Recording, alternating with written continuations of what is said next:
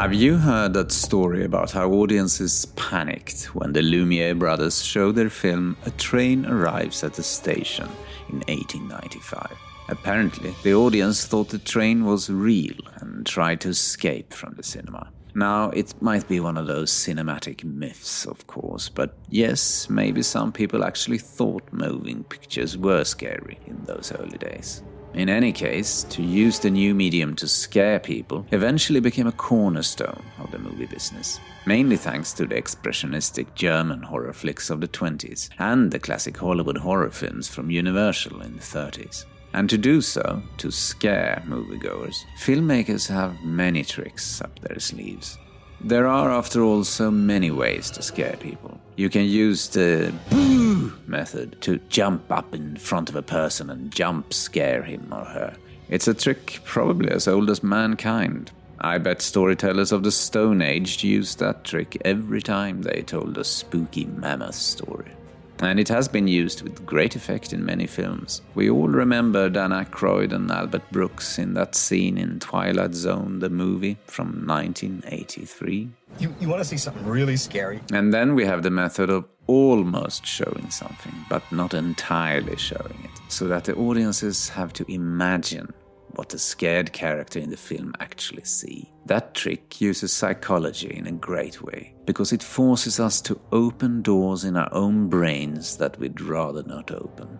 Classic example is a scene from the original Halloween film from 1978 when Sheriff Brackett and Dr. Loomis, played by Charles Cyphers and the wonderful Donald Pleasence, finds a dead dog on the floor. We don't see the dead dog, maybe for budget reasons, but Brackett's and Loomis's dialogue says it all, and at that moment we do see what they see, but only in our heads. It's brilliant. Still warm. He got hungry. Could have been a skunk. Could have. Man wouldn't do that. This isn't a man. And then we have the method of making characters scary because we can't read their faces. Either because they don't show any emotions at all, or because they hide their faces. For example, behind a mask, like Michael Myers in those Halloween films. Or in some cases, because they don't have a face. Now, that is deeply unsettling, isn't it? This last kind of scare is used with great effect in one of the episodes of the latest season of the supernatural horror series Locke and Key on Netflix. A sequence with faceless mannequins coming alive. Goodbye Kansas Studios delivered VFX for the series. So let's talk about those effects and other spooky things. Because even if Halloween is far behind us now, we're still in the dark season of the year, and today the yellow brick road leads to Locke and Key and scary VFX.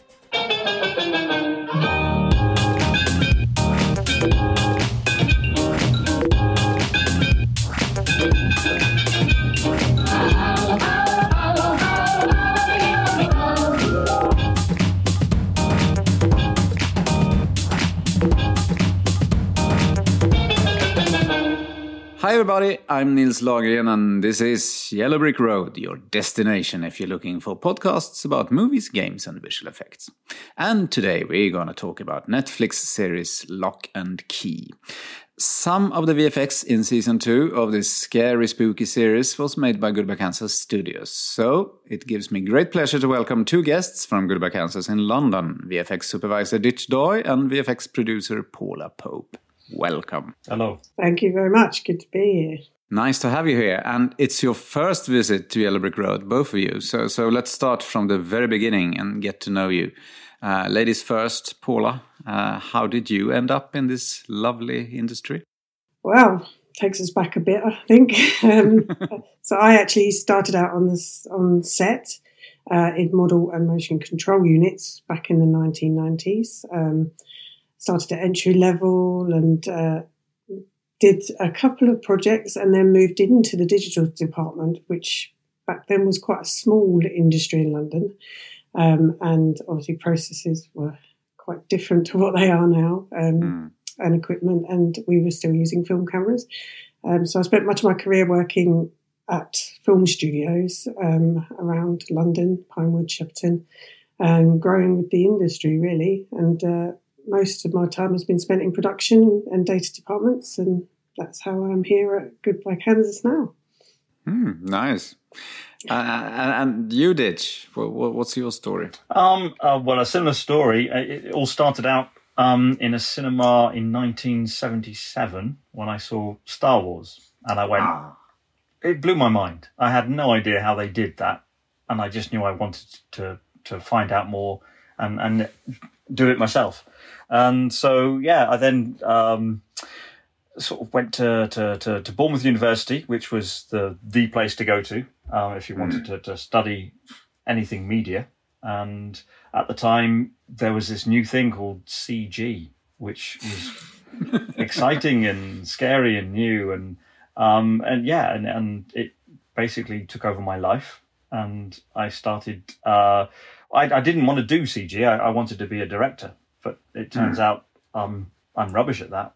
Um, but I was really quite good at the CG, so I ended up specialising in in in that. And and from my experience at, at Bournemouth, I got um, invited to to take a job in the industry from a, a, fellow colleague who was moving on and needed a, a replacement, and uh, they got in touch with me, and uh, yeah, I I started as a what I call a long distance runner. Um, I was selling software, but um, mm. internationally. So I was flying all over the world and uh, training people, and got to meet some amazing uh, people and, and working in some amazing companies uh, like ILM and, and Digital Domain and, and places like that back in the day.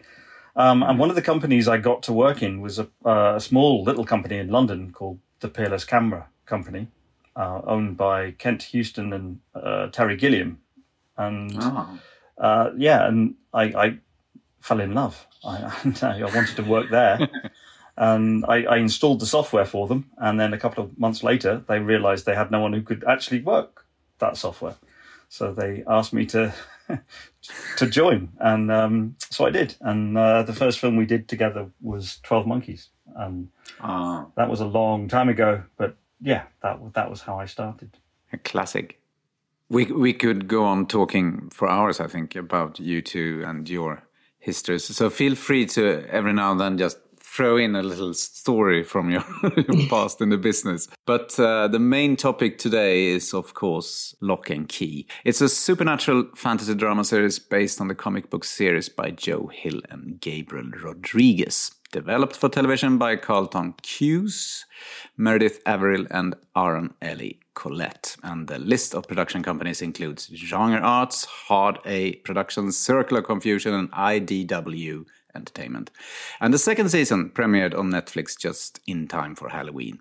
And some of the VFX was produced by you at Goodbye Kansas Studios. My husband died last year. And I moved my kids to the house where he grew up. The kids, they are doing great. But I can't move on from things that still make no sense to me.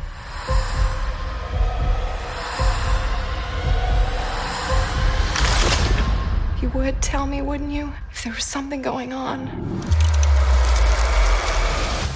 Paula, what is the series about? Well, um, it started off in season one with a family called the Lockes, who uh, their children of the Locke and uh, their mothers moved back to their uh, father's family home after he was uh, murdered.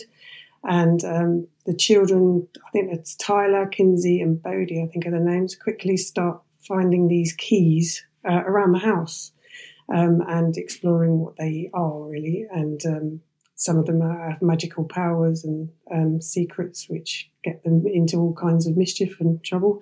Um, and uh, they kind of unleash uh, sort of a dark demon side of things as they hmm. find these keys, um, who is also looking for particular keys. Um, and I think in season two, they focus more on their kind of um, development as they're getting older towards adults um, and and what these keys mean and what they are as the keeper of the keys. So uh, it's quite interesting from sort of season one how they develop the characters further. Just because we figured out a few of the keys, we think we know everything. We don't know everything, but we know that Dodge is gone. Why would you turn into someone like Gabe? Because no one's going to suspect him of being anything more than a nerdy little kid who's fallen in love with Kinsey.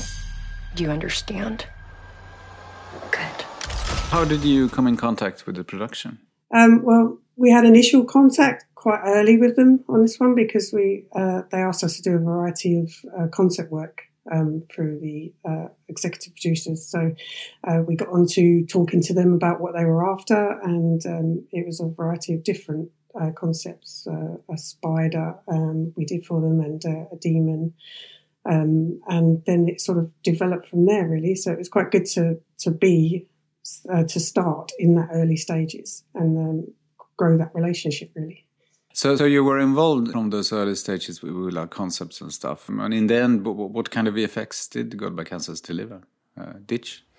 Um, well, we started um, just art designing a lot of crazy supernatural stuff, um, and that, you know, that's the fun part. That's that's when you get to, to throw ideas in, and and um, and out of that, there was one particular uh, sort of area which was it, the the sort of uh, a demonic shop mannequin that we designed, um, and uh, they liked what we we did in in in sort of the concept stage, and we were asked to sort of develop it further, um, and were eventually av- awarded that little section of the of the series, which was great. Um, and yes, uh, it was it was um, good to be involved at the very early stage because the whole process evolved. It started off as the, the the shop mannequins being sort of blank and faceless and then as the, the, the ideas were thrown in, the, the, the faces evolved and became uh, the face of a certain character, uh, a character called Eden. Um, and we sort of took the, the, the process uh, along a certain journey to, to make these mannequins look pretty much like this uh, actress who is in the se- series. Um, Yeah. and but it, it, it turns out that the more we made it look like the character, the less scary it was. It, it, and and um, it, there was something kind of eerie and weird about the, some of the earlier work we'd done. So we started off with this just generic blank face, and then we took it to a sort of a very stylized um, shop mannequin, and then we took it further and made it look like the the character. But the the scariest moment was sort of somewhere in between, and and so we ended up going back and making it mo- look more like uh, just this faceless, generic shop mannequin. Um, and it was an inter- interesting process because, yeah, we, we, we, we scanned the actress and we, we went down that whole route. Um, but that wasn't the scary bit. The scary bit was when it was a little bit more emotionless, a little bit more um, just faceless. Yeah, uh, and I mean, but why is I mean, faceless uh, is scary. Why is that? You think? Well, why is that scarier? Is it because we we can't read that face or, or like see the emotions or whatever? Um, yeah, I think that's exactly it. I think the, there is something we, we are very attuned to reading emotion and, and reading people's faces, and the fact that there is a blank, emotionless face, you, you, you can't you want you can't understand it. You you can't get behind. Uh, the, the, you don't know the motives, the, the motivations, and I think uh, when something without emotion is attacking you, there is just it, it it's it's ah, a little bit like the Terminator. It's just relentless. There is there is nothing. uh, There is no motion behind it. It's just programmed to destroy, and and I think that was what we were tapping into. Yeah. So so uh, so how were these scenes created then? Were, they actors that, that, that you changed the faces on, or or? Uh, yeah, so we had um, uh, uh, actors on set who were like dancers moving around and doing the actual action. and then we had to replace the head and neck, so it had to be pretty accurate and seamless. And that was our first challenge, really, was to make sure that the match move was perfect on the actual um, head to the body. And then um, I think also with uh, making them look scary was the movement that they had. So we obviously had extreme movements of the head back and forth and side to side, and and you know that that along with a blank face coming towards you can be quite sort of uh, extreme. So we had to make all of those things part of the emotion as well and the, and the action. So uh, it was quite uh, the pro- creative process was uh, quite a, a long one to uh, get right. With a lot of backwards and forwards um, with the client to make sure that they had what they wanted. Be- Because I guess it's like a second layer. It's not just that you need to make it look like it's actually happening. It also needs to look scary. so, so it's uh, as you mentioned, this the moving of the head and stuff. Uh, so how did, did you make sure that it was scary? You, you kind of made it and, and sent it to the client, and I said, "Nah, not scary enough. Could you do it a little more scary?" Or how did it work? That that process.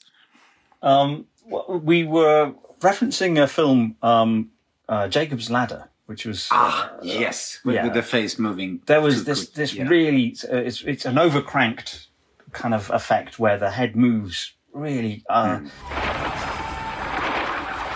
too fast. Um, and and so there was this th- that was constantly being referred back to, um, and and and yeah, we had the performances of the the the actors on on the day, uh, so we were tied into that. But then we had to introduce this sporadic kind of twitching, uh, spasming kind of effect on top.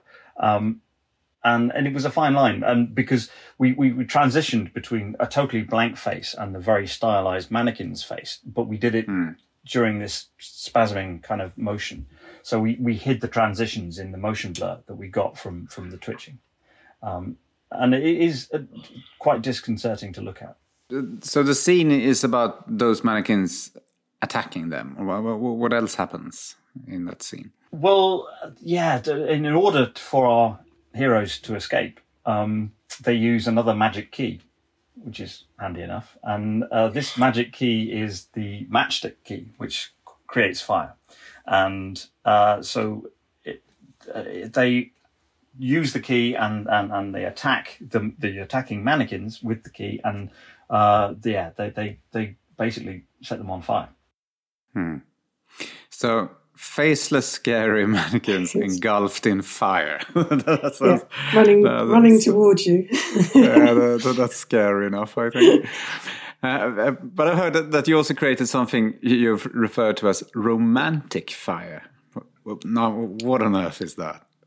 Yeah, that's uh, that was also kind of a challenge because obviously when you think of fire, you think of sort of engulfing, huge flames roaring. Um, but we, uh, the scene that we had uh, was with uh, Tyler and his girlfriend, so we needed to make that not feel so um, heavy with, with uh, fire and, and make it more of a romantic, subtle movement uh, across the objects. There was a fountain and some um, flower pots because it takes place in a greenhouse, um, and we had to sort of have this fire to gently move along. But it was to to get that was actually quite a tricky a thing because we had some practical fire within the shoot, but we also had to add our own CG fire to it as well. So um, there was a lot of blending that needed to be um, achieved, I think, and uh, I think we we got there, and I think it looked good. how big was your team that worked on this project? Um, we had a sizable team who worked through uh, the whole project because we had different episodes with uh, obviously mannequins was the biggest episode, and then we had some fire in other episodes. Um, and we we started off small in the concept stage um, at the beginning, and then grew quite large because we needed a large CG team of look dev artists and animators and lighters, and of course compositing team. So it was fairly large. But, but it was done uh, during the, the pandemic, during lockdown. Uh, yes, and, uh, and after, so yeah, it was uh, remotely achieved. Um, So yeah, it's uh, another one of the uh, achievements Goodbye Kansas we've been able to do um, since lockdown, various projects that way. So we've, Yeah. we've become pretty good at it now, I think. One of the few upsides of COVID. how, how does it feel when you delivered the last shot of a project, like this one, for example? You, you like Twitch, you try to find that perfect romantic fire, you, you play around with these scary twitching faces, and, and then there are proposed finals of the shots that they are approved, and then one day the project is over. How, how does that feel? Um, it. this one was a good one. This this this kind of went by the numbers. The the clients were amazing, and and the the, the sort of the feedback loop was really good. Uh, Yeah. So it it felt very much like a, a collaboration along the way, which is always nice to to, to work when you you feel that you are able to to. Uh, collaborate and introduce ideas and and and it was a, almost a shame that, that the, the show came to an end in a way because it was a nice working relationship. But it didn't come to an end. That that's the thing. It, it didn't stop because what happened was uh, season two just kind of seamlessly blended into season three which is what we're currently working on. So um, yeah it, it, Netflix were very happy with what they were seeing with, with season two, and so commissioned season three back to back, really, and and so we were able to keep the the, the relationship going, and off the back of the, the what we did in, in the second season, we, we started doing concept work for for the next one, and we are now actually at the end of that stage. I think we've we've pretty much done all the concepts that I think we're needed needing to do, and now we're moving into production, which I can't talk about too much at the moment. But yeah, we're now on season three. Oh, that's lovely. Season two premiered just before Halloween this year, on October 22nd. Uh, you- you said that Netflix were happy about it. Have you heard any other reactions from people? Um, I've I've heard it. It did very well on Netflix. It got to uh, I think it was well, within the top ten that they have um, listed. I think it got to two or even one in certain countries. Um, so yeah, as far as I know, it, it went down very well. It seems to be. A, a, I mean, season one was very popular, so um, lots of people were waiting for season two to premiere. Um, Yeah. So yeah, it- and of course from that they want to see more. So I think it's been very well received. Yeah. A favorite film or series in this specific genre? Let you go first, Ditch. Oh no, this is awkward because I don't actually enjoy horror films. I don't, I don't like them. Uh, they scare me. Who wants to be scared? I'm. Yeah, I, I kind of agree, but but, but th- this is more like on the spooky side, also in a way. So, so it's not like Yeah, something a little bit creepy. Well, when I was m- a young fella, um, I saw something. There was a, a, a TV show called Sapphire and Steel, and this is this is very niche, but um, it, it was way back when, and uh, it was a little bit a cross between I don't know X Files and um, I don't know Doctor Who, but it was it was it was a bit Twilight Zone and a little bit creepy, and they did an episode where there was a character that had no face. Um, and it was based on a poem by a guy I, I don't remember, but the poem was um, Yesterday upon the stair, I met a man who wasn't there. He wasn't there again today. I wish, I wish he'd go away. Terrifying. Absolutely terrifying as a small child. And they did an episode about that. And there was this guy with no face. And it gave me nightmares. And so, yeah, I was able to sort of channel a little bit of that into what we did for Locke and Key in the mannequins. Uh, uh, and you, Paula? Do you have any? Um, well, again, I, I don't watch lots of uh, scary genre films, but um, I'm, I think mine takes me back for to when I was growing up as well. They kind of had those uh, films like Poltergeist and um, and Alfred Hitchcock films, actually, which were mainly based on suspense, weren't they? That really sort of led led you as a viewer, sort of, oh my god, what's going to happen next? And um, I think the the remakes of those these days are far more sort of blood and gore and and general where people want to be scared a lot more um, and have to go that little bit further. But um, yeah, those are like the ones that always stick in my mind of how scared and I was, um, and they they have ones these days. I think Slender Man has is one that has a blank face as well, isn't it? That's recent, Yeah, yeah. um, which is quite a scary film, and um, and the ones like Stephen King's It, where you got the clowns. That's always a freaky kind of to associate with. So yeah, those sorts of ones are the ones that get me. I think. To me, it's like I mean, when I was younger, I enjoyed horror films much more than today. Uh, as with Yeah. you, I, I- I don't really like to watch them these days. Uh, I, I don't want to be scared anymore. But I think it's something maybe more connected to when you're younger. Uh, do you agree? Yeah, I do. Yeah, and I think kids these days do want to be scared much more. They're much more like you have to do more to scare them, Yeah. and that that links in with like you know theme park rides and things like that need to be much Mm. scarier these days. It it seems, but um, yeah, in the dark and and have these themes uh, like Saw and just crazy. I I don't want to go on those. But but why, why do you think that some people love to be scared so much? Why, why- why is horror or suspense and stuff like that so important for people? I think people um, like to be scared with limits. I think, um, uh, yeah, it- if you go on a on a, on a, a, a, a ghost train and you know the limitations, you will be scared, but you're safe. Um, And I think, uh, yeah, uh, the, the the adrenaline rush is is great, but it's it's nice to experience that knowing that you're not going to end up actually in, in, in genuine peril. Yeah, I think that's exactly it. It's the uh, adrenaline takes over, and the suspense of certain things and what's coming next, and you know, that just uh, just pe- people kind of thrive on on that. But knowing Yeah. you, you're not going to get hurt at the end of it. No, and that's nice about the, this uh, Locke and key because it can feel scary, but you're pretty safe in the sofa in front of the TV, aren't you?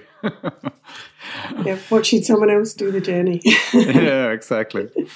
So I, I was just about to ask what, what super secret projects you're working on that you can't talk about, but but you already said that, that it's Locke and Key season three. Then uh, are you both working on on that season? uh, yep, at the moment, yep, we are. Good. Uh, we're not supposed to talk about that. Yeah, sorry, sorry, I may have let the cat out of the bag a bit there.